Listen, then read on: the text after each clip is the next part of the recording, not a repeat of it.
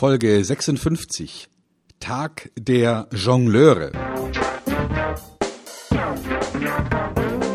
Willkommen bei Fucking Glory, dem Business Podcast, der kein Blatt vor den Mund nimmt.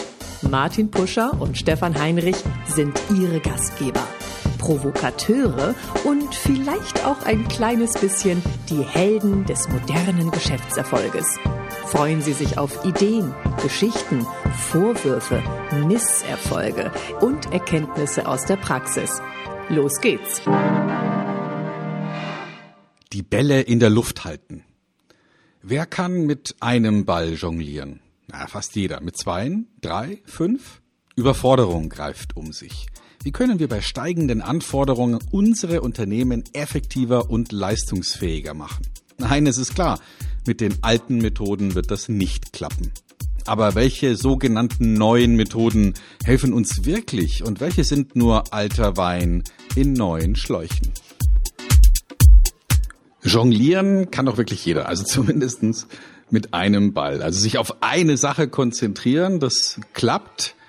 Wenn der zweite dazukommt, werden viele schon ganz schön wackelig. Und Martin, kannst du mit drei Bällen jonglieren? Keine Chance. Also zumindest nicht mit echten Bällen. Mit virtuellen Bällen funktioniert das unheimlich gut, aber mit echten Bällen keine Chance. Und jetzt stell dir mal vor, es kommt noch ein vierter, ein fünfter, ein sechster, und ein siebter Ball mit dazu. Das ist, glaube ich, so das Tagesleben eines Managers. So stelle ich mir das zumindest vor. Dieses Jonglieren mit den unterschiedlichen Anforderungen, Aufgaben, Tätigkeiten. Hier eine Kommunikation, da eine Kommunikation. Das Telefon klingelt schon wieder. Die Tür ist auf. Der nächste Mitarbeiter kommt rein. Du, nur mal ganz kurz. Und das ist eigentlich so die tagtägliche Jonglierarbeit, die die Manager machen müssen. Unheimlich anstrengend. Und vielleicht auch nicht immer besonders produktiv. Hm. Wahrscheinlich sogar überhaupt nicht produktiv. Also jeder hat das schon mal erlebt, wenn man jetzt eine einigermaßen komplexere Sache vor sich hat, ja, wo man vielleicht gerade mal eine Präsentation durchdenkt oder eine Gliederung von einem Bericht oder also einfach sich gerade tief in ein Thema reingedacht hat und dann kommt die Unterbrechung und man soll irgendwas anderes machen. Das dauert ewig, bis man in dem alten Thema, aus dem man rausgerissen wurde, wieder drinnen ist. Und Unternehmen, die, die sich selber Strukturen geben, wo die Mitarbeiter standardmäßig permanent aus ihrer Tätigkeit rausgerissen werden, die sind dazu verdammt, dass sie unproduktiv sind, weil, weil sie einfach nicht so viel gebacken kriegen können. Ja, da bin ich fest davon überzeugt. Mhm. Also wir haben bei uns im Unternehmen auch eine Regel, noch gar nicht so lange. Ähm, die hat auch etwas damit zu tun, äh, wann sind die Türen offen und wann sitzt ein Mitarbeiter zum Beispiel mit Kopfhörern am Arbeitsplatz. Ja, mhm. wenn er mit Kopfhörern am Arbeitsplatz sitzt, heißt das per se, er ist sehr konzentriert. Er arbeitet konzentriert eine Sache ab. Da sagte mir der Kollege, naja gut, wenn du kommst als Chef, ja, da kannst du mich natürlich auch stören, weil augenscheinlich ja, geht es nicht darum, dass du mich fragst, ob du, ob du mir Kaffee mitbringen willst, sondern du hast irgendein Anliegen und willst da natürlich auch in dem Augenblick das Anliegen erledigt haben. Genau ist das Thema sozusagen offene und geschlossene Tür. Weil ist die Tür zu, ist die Tür zu. Weil Tür zu heißt in dem Augenblick konzentriertes Arbeiten. Ich arbeite an einer Sache, die meine volle Aufmerksamkeit äh, fördert. Wie? Ich möchte jetzt zum Beispiel mit drei Bällen jonglieren können. Ja, das ist auch eine Übungssache. Und man braucht natürlich auch diese, in Anführungsstrichen, ruhige Zeit und diese Überlegens- und diese Konzentrationsphase, um auch Dinge wirklich gut zu machen. Und dennoch, mein lieber Stefan, ist es ja so, gucken wir in die meisten Unternehmen rein. Ich denke mal, da wirst du mir sicherlich recht geben. Überall da, wo das Prinzip der offenen Tür ja, propagiert wird, haben wir auch ganz viele Ablenkungen. Und immer da, wo diese ganzen Ablenkungen sind, ja, da ist doch im Prinzip, was bleibt auf der Strecke? Vielleicht auch manchmal wirklich der Kundennutzen. Weil es ist zwar toll, wenn wir alle miteinander frei kommunizieren und äh, miteinander prima und hier nochmal schnell über den Tisch was gerufen, der andere ist raus aus der Arbeit und sagt, oh, ja, super, aber dann, wie lange braucht man wieder, um sozusagen diesen Konzentrationspfad aufzunehmen und wieder in die Arbeit wirklich zu versinken? Äh, Psychologen sprechen davon, dass es bis zu 12, 13 Minuten braucht nach einer Ablenkung, um wieder diesen Konzentrationsmodus erlangt zu haben, um halt wirklich aus den synaptischen Fähigkeiten die Dinge halt herauszuarbeiten, um halt wirklich ein gutes Ergebnis zu produzieren. Also mhm. das Thema Ablenkung grausam für viele Unternehmen und sicherlich ein Hort auch von Fehlerquellen, ja, weil man einfach nicht konzentriert eine Sache halt wirklich zu Ende bringen muss oder kann. Stefan stellt sich natürlich die Frage, wenn wir das so konstatieren, dass es bei vielen Unternehmen so ist, Gibt es denn Möglichkeiten aus dieser ja, Jongliererei mit den wahnsinnig vielen Bällen, vielleicht etwas zu machen, vielleicht eine Methode zum Ansatz zu bringen, die uns zumindest mal Stück für Stück hilft, aus dieser ja, täglichen Jonglierarbeit etwas Produktives zu machen. Hm.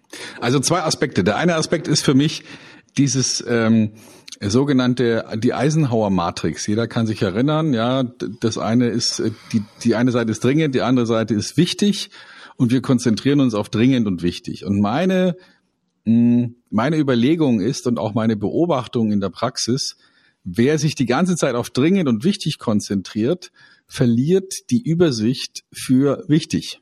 Also das heißt, wir, wir, wir tendieren dazu, uns auf dringend zu konzentrieren und machen auch dringende Dinge, obwohl sie vielleicht gar nicht wichtig sind. Mhm. Und nebenbei bemerkt, die meisten Sachen, die heute dringend und wichtig sind, also okay, wenn es jetzt irgendwie völlig anfängt zu brennen, ja, im wahrsten Sinne des Wortes, das Haus brennt, dann muss man jetzt nicht nochmal irgendwie einen Stuhlkreis bilden und überlegen, was machen wir jetzt, sondern dann ist einfach ja, Alarm und dann geht's los. Aber manche Unternehmen sind ja permanent im Alarmmodus. Also da sind, das sind ja ganze Abteilungen, die sozusagen der Normalzustand ist Alarm. Mhm. Und, äh, und da kann kein Mensch produktiv arbeiten, wenn man sich nur auf, auf dringend und dringend und dringend konzentriert und gar keine Überlegungen mehr reinsteckt in, wie kriegen wir denn die Anzahl der Brände reduziert.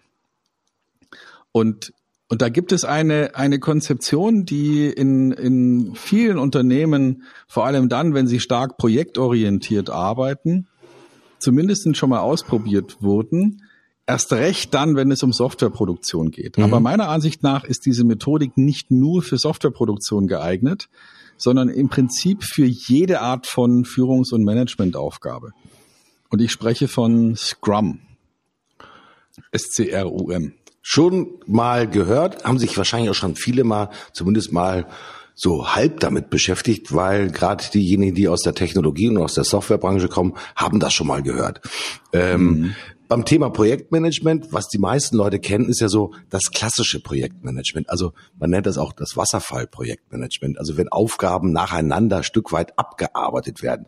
Teilaufgabe eins ist beendet, Ergebnis wird per Meilenstein übergeben an die nächste Abteilung, die halt dann quasi weiterarbeitet. Das ist so die klassische Projektarbeit. Deswegen nennt man das auch ja die Wasserfallmethode, weil es läuft halt immer nur in eine Richtung runter und am Ende des Tages soll hoffentlich ja ein Projekt wirklich fertig sein. Das Interessante ist, wenn man natürlich in die Historie des Projektmanagements reinguckt, dass die meisten, auch gerade die größeren und noch komplexeren Projekte, weder in Time, weder in Budget noch in Quality erledigt werden. Also das ist sozusagen mhm. wirklich das Drama der alten Methode. Und jetzt kommt der Stefan um die Kurve und sagt, hey, mit Scrum wird alles besser. Erklär uns doch mal ein bisschen, Stefan, was steckt in der Methode drin? Was können wir davon mitnehmen?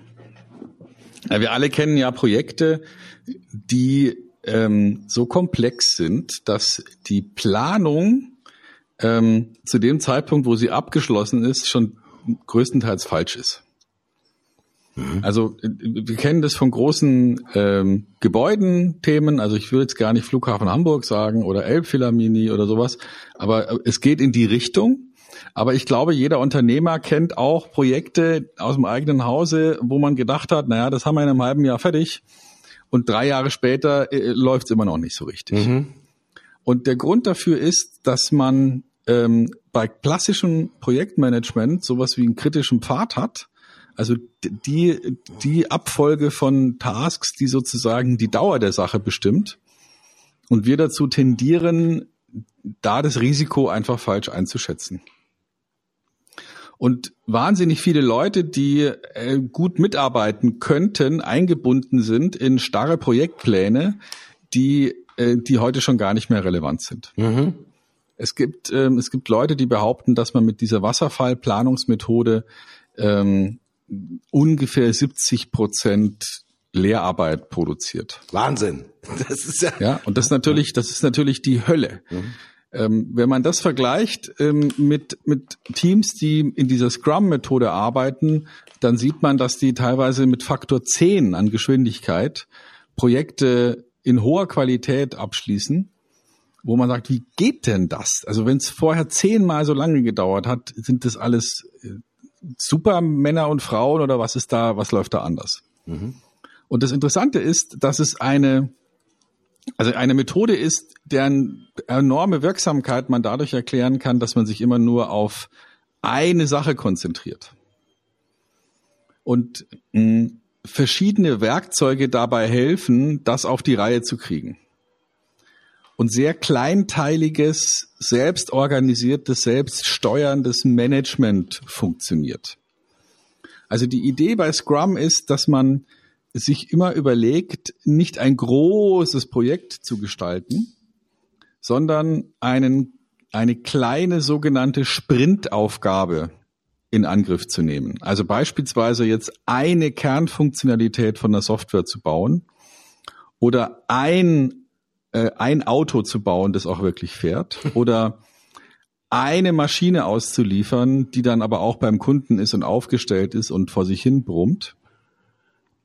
Und das bedeutet, dass man Teams zusammenstellt, die funktionsübergreifend sind. Also Scrum-Teams zeichnen sich dadurch aus, dass, dass alle relevanten mh, hm, Unternehmensbereiche, so nenne ich es jetzt mal, die am endgültigen Ergebnis beteiligt sind, auch wirklich mitwirken.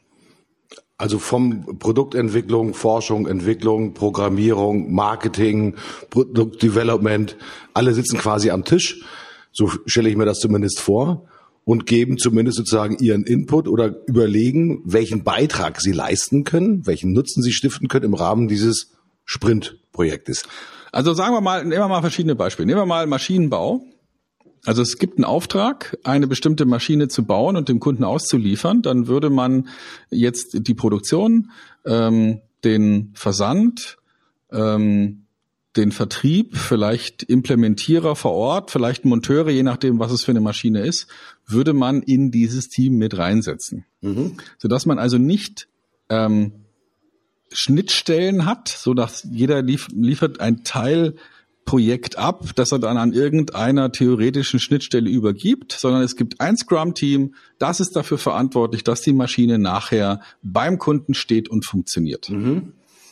Und und diese Leute arbeiten zusammen und sorgen dafür, dass das Ergebnis hergestellt ist. Und man, man weiß, okay, so eine Maschine zu produzieren und zum Kunden zu schaffen, dauert vielleicht 14 Tage. Dann ist dieser Sprint auf 14 Tage ausgerichtet und alle arbeiten in diesen 14 Tagen an diesem Thema. Mhm. Ja, der Versand wird vielleicht schon vorher die Kisten zimmern, die man braucht, um die Maschinenteile da reinzulegen. Ähm, und der Monteur wird vielleicht vorher schon drüber nachdenken, wie die Schrauben und die anderen Montageteile verpackt werden müssen, damit er, er dann auch wirklich schnell die richtigen Dinge zusammenstellen kann. Also das ist, das ist so die Idee. Bei einem Infrastrukturprojekt, bei einem Software-Development-Projekt sind es eben alle die, die daran mitwirken können, um das Ding fertig zu kriegen. Und das Interessante ist, äh, die Teamgröße sollte jetzt nicht die sieben Leute überschreiten. Mhm. Das ist für viele Unternehmen eine, ein revolutionärer Gedanke, weil man ja lieber in der Versandabteilung zehn Leute hat und in der Produktion zehn Leute hat und sich dann damit beschäftigt, dass die Versandabteilung sich darüber ärgert, dass sie von der Produktion die Maschinen falsch angeliefert kriegt und der Vertrieb sich ärgert, dass der Versand zu lange braucht, um die Maschine zu schippen, weil man erst die Rechnung stellen kann, wenn es draußen ist und so weiter. Und der Kerngedanke wäre also, um Dinge schneller zu bewältigen, dass man interdisziplinäre Teams zusammenstellt, die ein berechenbares, ein echt funktionales Ergebnis herstellen bis zum Ende. Mhm. Das ist der Sprint. Und danach gibt man sich Zeit, um sich zu überlegen, wie, was kann man gelernt? Wo waren die Probleme und wie können wir den nächsten Sprint noch besser machen? Also ganz bewusster Zyklus aus Hochleistung und Besinnung. Oder Reflexion, um, ja. Ja, genau. Um sich permanent weiterzuentwickeln, um sich permanent zu überlegen, wie können wir denn in Zukunft so eine Aufgabenstellung noch besser bewältigen? Und das ist natürlich in hohem Maße agil und beweglich und kann dazu führen, dass Unternehmen wesentlich schneller und wesentlich kostengünstiger Dinge erledigen. Das Interessante ist, das ist natürlich eine faszinierende neue Welt, die sich da für viele Unternehmen möglicherweise auftut.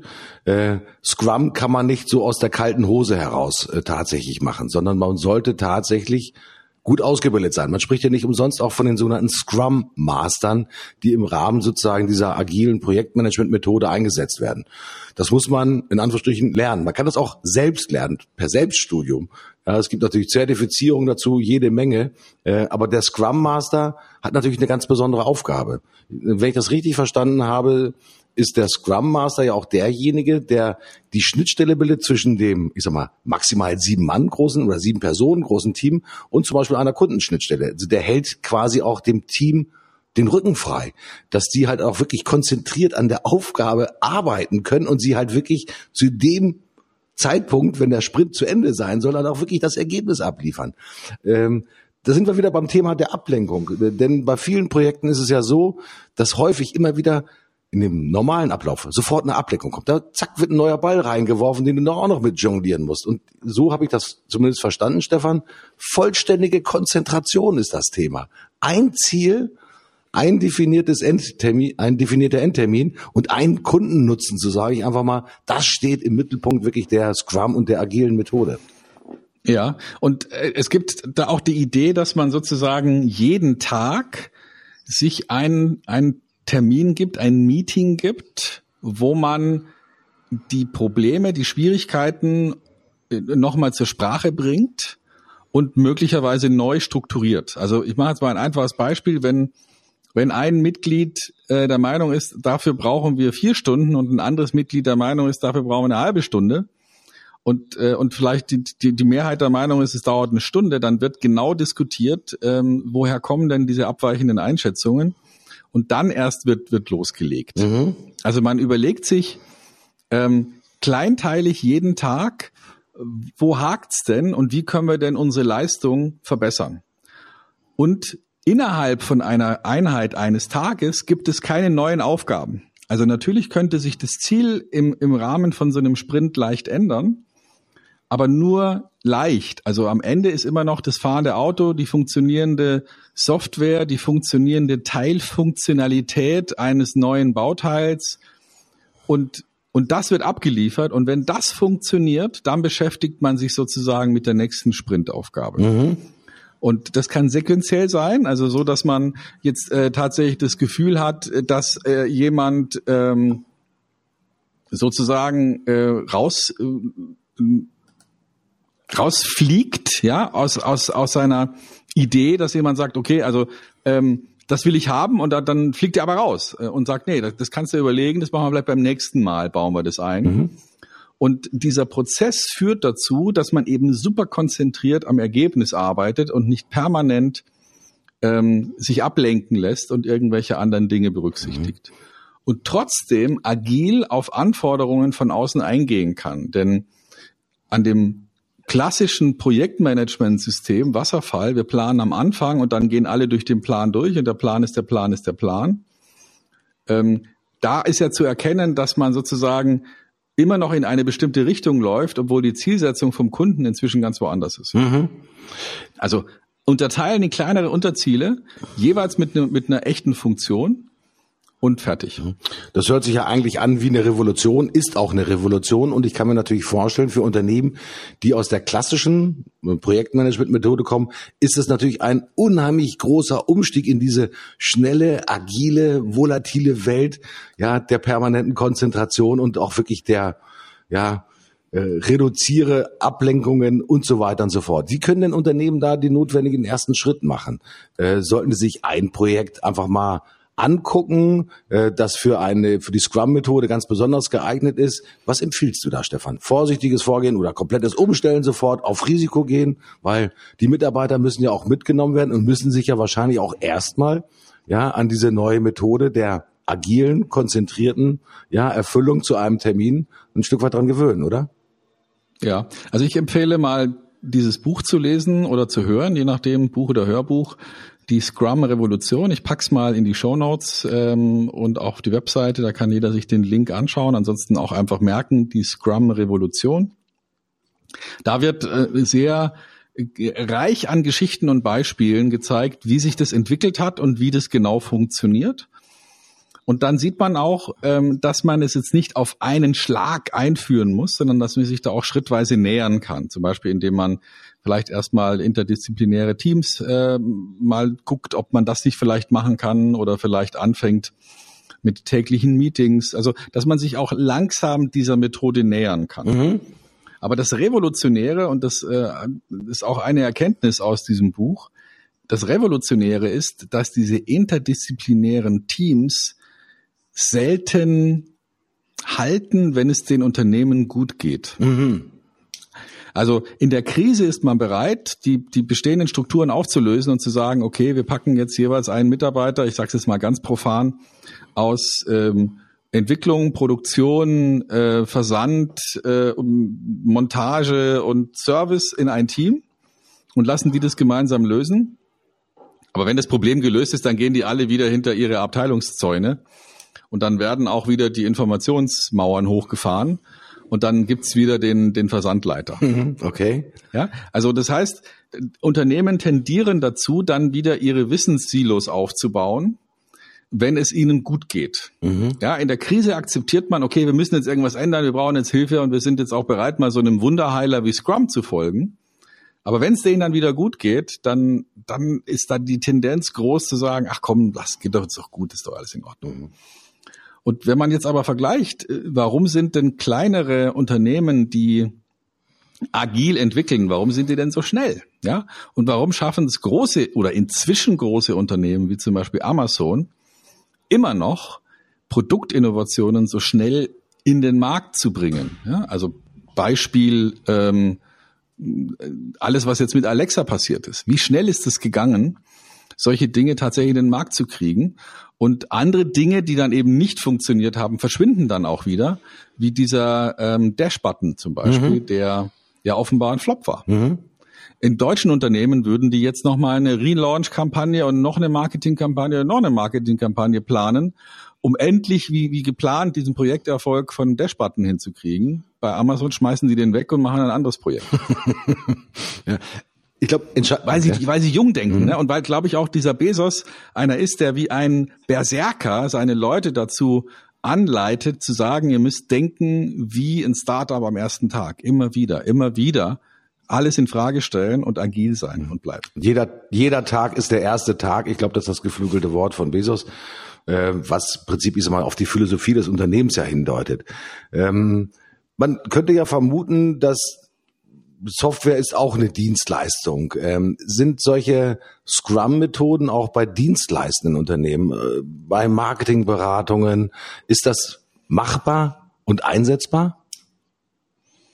Also wenn, wenn das, was man abliefern will, unterteilbar ist in in sich funktionierende Produkte. Also zum Beispiel nehmen wir mal ein, äh, ein Blogartikel mhm. oder nehmen wir mal alle Blogartikel, die in diesem Monat veröffentlicht werden sollen oder die im nächsten Monat veröffentlicht werden sollen. Oder, ähm, oder zehn Podcast-Folgen, ja, oder drei Podcast-Folgen oder eine Anzeigenkampagne. Dann ist das ja mit irgendeinem Ergebnis versehen. Mhm. Und die Frage wäre jetzt, wenn ich jetzt hier mehrere interdisziplinäre Menschen habe, die am Erfolg von so einem Ergebnis beteiligt sind, dann eignet sich Scrum in ganz besonderem Maße. Mhm. Also heißt es ja für viele Unternehmen, sich zumindest erstmal einzulesen in das Thema. Also die Buchempfehlung von Stefan ist natürlich schon ausgesprochen. Einfach mal lesen oder hören, wie andere Unternehmen auch ja ganz besondere Erfolge damit letztendlich erreicht haben. Und am Ende des Tages geht es ja mhm. immer darum, Erfolge zu erzielen. Auch den Mitarbeitern vielleicht auch sogar noch mehr Sinn zu geben, ja, einen wichtigen Beitrag auch im Projektmanagement zu liefern, nicht irgendwo, ich sag mal, nach einem Meilenstein ein vorbereitetes Teilprojekt zu übernehmen, das man dann weiterführen muss für sich alleine, sondern halt wirklich auch die, ja, konzentrierte Gruppenarbeit mit unterschiedlichen Talenten auch tatsächlich zu betrachten. Es ist nicht ganz einfach, so habe ich das zumindest auch verstanden, Stefan. Es bedarf auch einer hohen Eigendisziplin, ja, um auch genau diese neue Methode auch anzunehmen und auch wirklich diesen ja, Zielkorridor zu behalten und sich nicht ablenken zu lassen. Also das Thema Konzentrationsfähigkeit und Zielorientierung ist natürlich noch viel stärker ausgeprägt, ich sag mal, als bei allen anderen Methoden, Projektmanagement-Methoden, die wir bisher gesehen haben. Also das ist schon auch eine große Herausforderung für Unternehmen. Aber So sehe ich das zumindest. In der Softwareindustrie funktioniert's ja. Ja, äh, jeder, der heute vielleicht schon mal eine App entwickelt hat, die App ist ja nicht fertig, wenn sie auf den Markt kommt, sondern es ist ja die permanente Weiterentwicklung. Es geht nicht darum, sozusagen den nächsten Release zu machen, sondern kleine Teilfunktionalitäten, die nachgeschoben werden, die in die App und in das Programm halt eingebaut werden, um halt noch neu besseren Kundennutzen zu stiften. Ob das ein besseres User-Interface ist oder wie gesagt eine zusätzliche Funktion, die mit reinkommt. Unheimlich wichtig, nicht immer nur in zwei Jahreszyklen zu denken, sondern halt in der permanenten Verbesserung des Kundennutzens zu denken. Und ich glaube, wenn der Kunde das natürlich gutiert im Sinne von, ja, ich bleib dabei, geile App, tolle Software oder tolles Marketingprojekt, es geht permanent weiter, ihr entwickelt euch permanent weiter und ich krieg immer mehr Nutzen daraus, dann ist es ja eine Win-Win-Mechanik, die da drin ist. Aber vor allen Dingen on Speed, wie man so schön sagt. Da ist halt wirklich Agilität drinne. Das heißt ja nicht umsonst auch mhm. agiles Projektmanagement in diesem klassischen Sinne. Das ist ja, also die, die, der Kerngedanke von Scrum hat sich ja entwickelt aus der Automobilproduktion.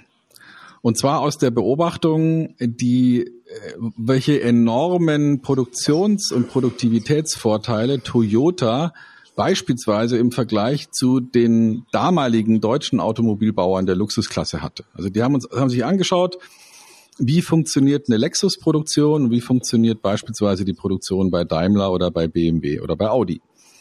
Und da haben die festgestellt, dass bei, bei Daimler, BMW, Audi ist es eher so, dass es ein Band gibt, von dem fällt irgendwas runter und dann gibt es noch ein Ingenieursteam, das versucht, die Fehler zu finden und zu beseitigen. Also es gibt, es gibt so eine Art Endkontrolle. Und dabei haben die festgestellt, dass für jedes einzelne Auto die Leute in der Endkontrolle mehr Zeit aufwenden, um dieses Auto sozusagen nachzubereiten, als Toyota für die komplette Produktion des Autos braucht. Mhm.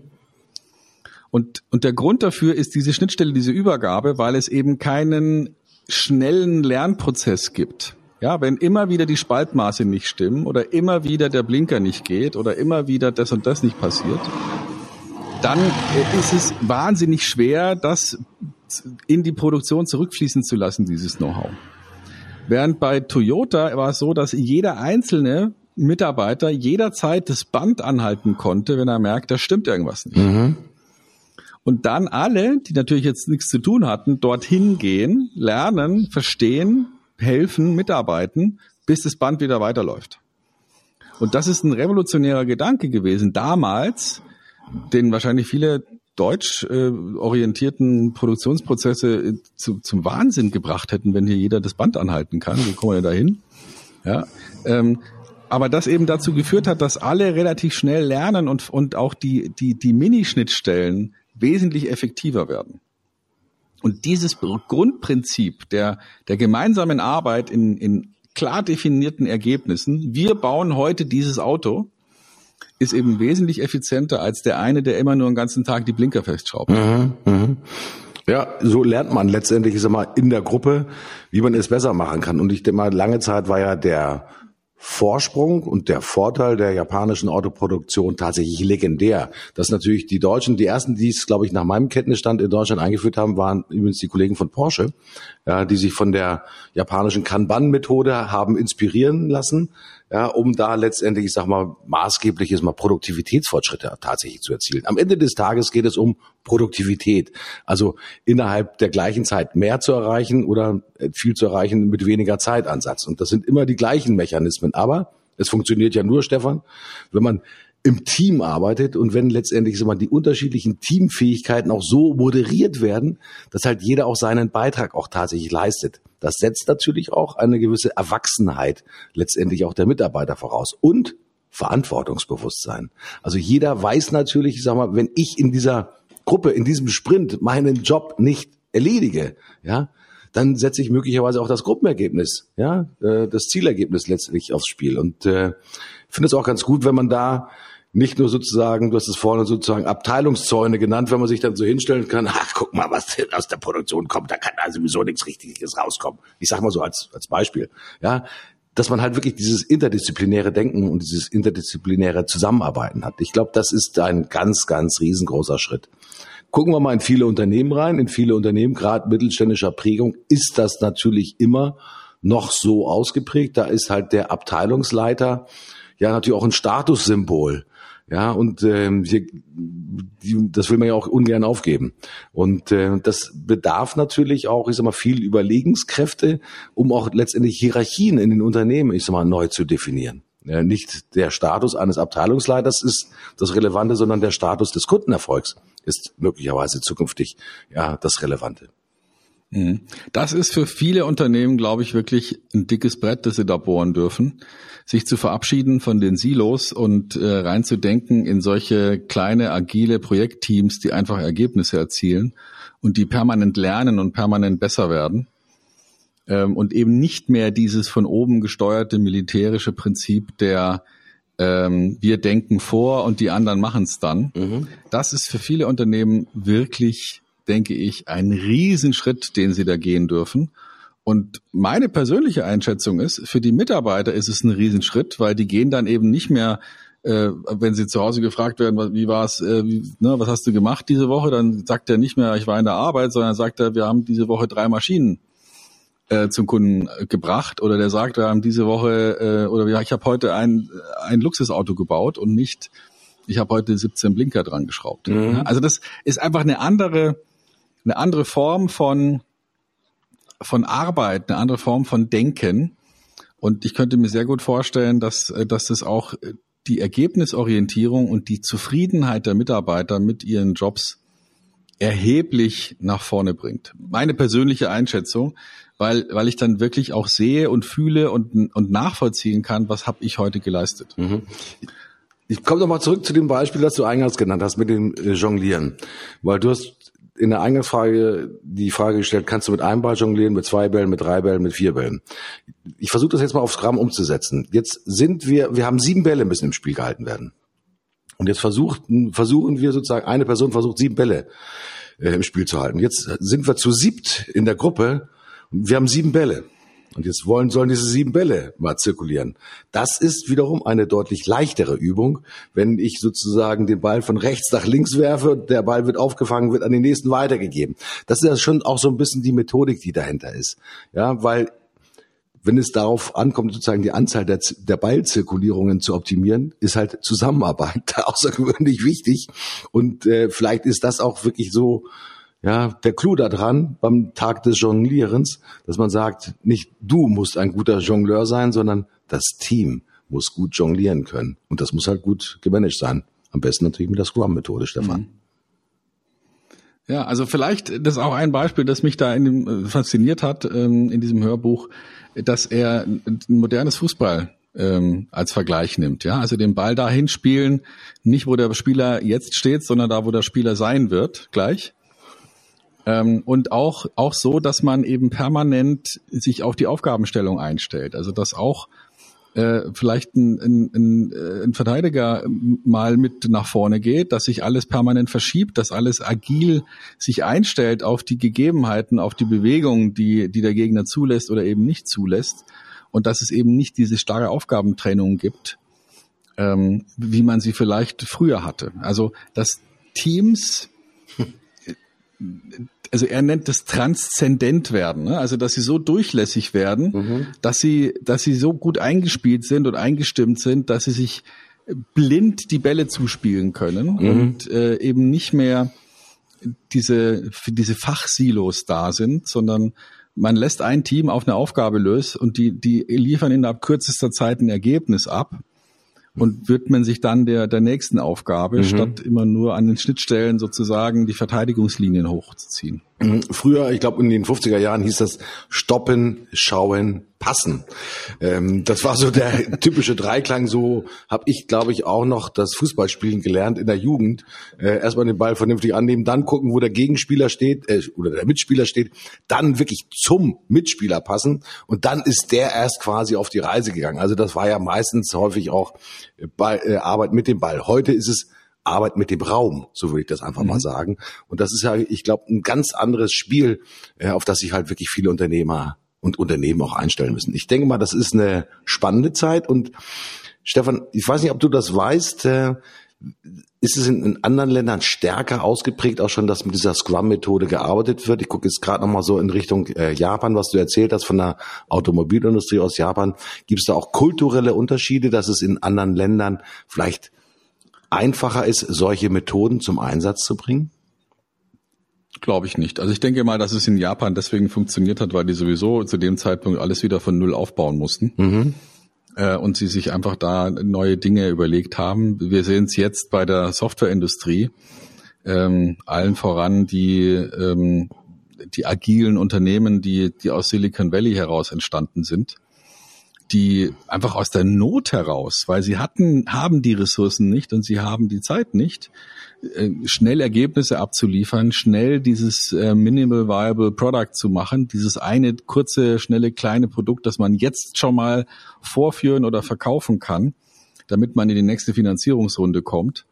Weil, ne, wenn ich jetzt sage, ja, wir, wir basteln hier was und das dauert aber drei Jahre, da gibt keiner Geld dafür her. Und wenn man mhm. sagt, komm, wir sind jetzt in vier Wochen fertig und haben schon mal ein erstes Ergebnis, das man dem Investor zeigen kann und sagen kann, so wird's sein, dann könnte es sein, dass der äh, da schon mal Geld auf den Tisch legt und wenn dann zwei Monate später die erste Version fertig ist, die man auch schon mal beim Kunden testen kann, dann dann geht es halt flotter und dann mhm. ist es, äh, dann ist, dann hat man klar erkennbare Zwischenergebnisse, auf die man sich verlassen kann. Mhm. Und das ist aus der Not heraus geboren. Und ich denke, bei uns wird es auch so sein. Wir sind jetzt momentan in Deutschland eher in so einer Wohlstandsblase gefangen. Es läuft alles irgendwie ganz gut. Ähm, deswegen hat keiner Lust, es anzufassen. Und wenn ich mir die, den Zustand der Infrastruktur, also insbesondere die deutschen Autobahnen anschaue, dann sieht man, dass man damit Scrum äh, wesentlich mehr erreichen könnte. Ja, also es macht keinen Sinn, eine Autobahn über 20 Kilometer ähm, eine, eine Baustelle einzurichten, wenn wenn nur auf äh, einem Kilometer gerade gebaut wird. Ja, das ist Planungsdenken, das am Ende vielleicht theoretisch die eine Mark spart, aber am Ende so viel ähm, ja, Bruttosozialprodukt vernichtet, weil jeden Tag hunderte von Menschen wahnsinnig viel Zeit verlieren in diesen blöden Baustellen. Da ist es viel cleverer zu sagen, wir machen hier im Prinzip eine Wanderbaustelle und haben die Teams, die Baustellen einrichten und die Baustelleneinrichtungen äh, wieder abreißen beieinander mit denen, die gerade anfangen hier zu teeren. Und dann ist es theoretisch vielleicht ein wenig teurer, aber am Ende ist die Sache innerhalb wahrscheinlich von einem Drittel oder vielleicht sogar einem Zehntel der Zeit erledigt und alle können sich wieder ähm, der nächsten Baustelle widmen. Ja. Wesentlich, in meiner Welt, wesentlich sinnvoller, sowas agil anzugehen. Mhm. Also ich kann mir vorstellen, nicht nur nach deinem Vortrag, sondern auch, ich glaube, nach dem Erfolg des Buches, das du beschrieben hast, werden immer mehr Unternehmen, ob im öffentlichen Bereich oder im privaten Bereich, zumindest auf diese Methoden setzen. Denn äh, eins ist so sicher, aus nach der Wohlstandsblase kommt immer eine, äh, sicherlich eine krisenhafte Phase. Und spätestens dann werden sich natürlich Unternehmen umstellen müssen, um letztendlich mal viel schneller auch mal unter Beweis zu stellen, dass ihre Leistung am Markt halt wirklich trägt. Und äh, da gibt man nicht mehr zwei Jahre Zeit, um halt irgendetwas Neues auszuprobieren. Wenngleich, äh, das muss man allerdings auch sagen, grundlegende Technologien brauchen schon immer ihre Zeit. Und man sieht manchmal, ich weiß nicht, ob du das verfolgt hast, äh, sind natürlich autonome Fahrzeuge momentan riesengroß in der Diskussion, deswegen, weil zwei, drei Unfälle passiert sind. Ja, und dann sagen viele, oh je, das hätten wir nochmal genauer machen müssen und so weiter und so fort. Manchmal bin ich mir nicht sicher, was wertvoller und was wichtiger ist. Eine Innovation schnell auf den Markt bringen, um letztendlich zu gucken, auch wie der Kunde damit, ich sag mal, umgeht und wie er damit auch zufrieden sein kann. Oder es halt wirklich zur absoluten Perfektion zu tragen. Ich glaube, ein guter Mittelweg ist da sicherlich das Maß der Dinge. Äh, sicherlich nicht den Kunden zum Beta-Tester zu machen für unausgereifte Produkte. Das ist sicherlich der falsche Weg. Aber ich glaube auch natürlich, frühzeitig den Kunden mit in die Kommunikation mit reinnehmen. Super wichtig, ja, gute Beta-Tests auch tatsächlich zu machen, um zu sehen, wie es im Markt reüssiert. Und das ja, passt sicherlich mit der Scrum-Methode sehr gut überein, Stefan. Bin ich absolut von überzeugt. Genau, und wir müssen eben auch nochmal überlegen, wie wir Nachrichten wahrnehmen. Also wenn jetzt zwei oder drei oder vier Menschen, was sehr bedauerlich ist, zu Tode gekommen sind aufgrund von ähm, Fehlern in irgendwelchen Automaten, die autonomes Fahren äh, ermöglichen sollten, dann können wir uns ja mal überlegen, wie viele Menschen anteilig in der gleichen Zeit durch nicht autonomes Fahren zu Schaden gekommen sind, weil eben ein menschlicher Fahrer einen Fehler gemacht hat. Mhm. Und ich wage mal die Prognose, dass da das Verhältnis wesentlich schlechter ist bei menschlichen Fehlern als bei maschinellen Fehlern. Aber wir sind eben auch dann empfänglich für solche Nachrichten und haben eben dann eher die eine Nachricht parat von dem einen Auto, das äh, eigentlich hätte autonom fahren sollen und, und jemand getötet hat, als die andere Nachricht, die ja schon bekannt ist, dass so und so viel Tausende von Menschen oder vielleicht Millionen ähm, zu Schaden gekommen sind durch äh, menschliche Fahrer. Naja, das wie auch immer. Ist das Thema der Statistik, mal lieber. Die Zeit ist wie im Fluge gerast, Stefan. Und äh, ich glaube, wenn ich auf die Uhr gucke, das ist, äh, will ich sagen, Spitzenwert, aber wir sind ziemlich dicht am Spitzenwert dran. Liegt mhm. natürlich auch daran, weil die, die Methode Scrum absolut geil findest und natürlich auch unseren Hörern empfiehlst, sich mit diesem Thema vertraut zu machen. Auf jeden Fall. Äh, womit äh, ist das eigentlich das Buch gewesen, das sich in der letzten Woche so sehr beschäftigt hat? Weil es gerade noch alles nach sehr frischem Wissen und frischen Überlegungen ja, sich Ja, das ist, das ist etwas, womit ich mich gerade sehr intensiv beschäftige. Ich überlege, ob ich ähm, gemeinsam mit meinem Team das ganze Unternehmen danach ausrichte und jetzt Schritt für Schritt die wesentlichen Elemente von Scrum bei uns zu implementieren, um die Produktivität zu erhöhen, um die äh, Erstellungsgeschwindigkeit von bestimmten Teilprojekten zu verbessern. Wir überlegen das gerade, schauen uns das an und ähm, ja, in einiger Zeit werde ich davon berichten können, welche Effekte, welche Ergebnisse das dann tatsächlich betriebswirtschaftlich auch gebracht hat. Mhm. Wir sind gerade dabei, beim Thema der Automatisierung von Dienstleistungen sehr intensiv nachzudenken. Ähm, ich habe natürlich immer einen starken Blick auf das Thema Industrie. IoT kennt sicherlich Internet of Things, kennt, äh, kennt viele von euch. Äh, künstliche Intelligenz, sicherlich auch ein äh, Thema, womit sich einige von euch schon beschäftigt haben. Wir überlegen gerade, welche Auswirkungen werden diese technologischen Aspekte auf dienstleistende Unternehmen haben. Geht es nur darum, Workflows zu automatisieren oder gibt es auch einfach andere Dinge, Technologien, die man auch wirklich in Dienst Dienstleistungen mit einbauen kann, die uns helfen, ich sag mal, wirklich ja, Dinge zu automatisieren, noch besser zu erledigen. Hilft uns Technologie oder behindert uns manchmal auch Technologie. Das ist ein Thema, das uns momentan gerade umtreibt. Gerade dann, wenn man nämlich tatsächlich auf die Fortschritte in der Industrie guckt, was die für riesengroße Sprünge machen mit dem Thema von Technologieeinsatz. Wir sind dabei zu überlegen, wie können wir Dienstleistungen mit Technologie noch schneller, noch agiler tatsächlich machen. Stefan, ich lerne immer etwas dazu. Ich hoffe, es geht unseren Hörern ganz genauso. Äh, Scrum ist bei mir mit Sicherheit jetzt in die Top 5 aufgerückt. Und äh, ich hoffe, dass ich mir das Hörbuch demnächst, ich sag mal, auf der Fahrt im Auto anhören kann und dann demnächst, ich sag mal, mit dir tiefen Diskussionen über das Thema Scrum Management im unternehmerischen Alltag führen kann.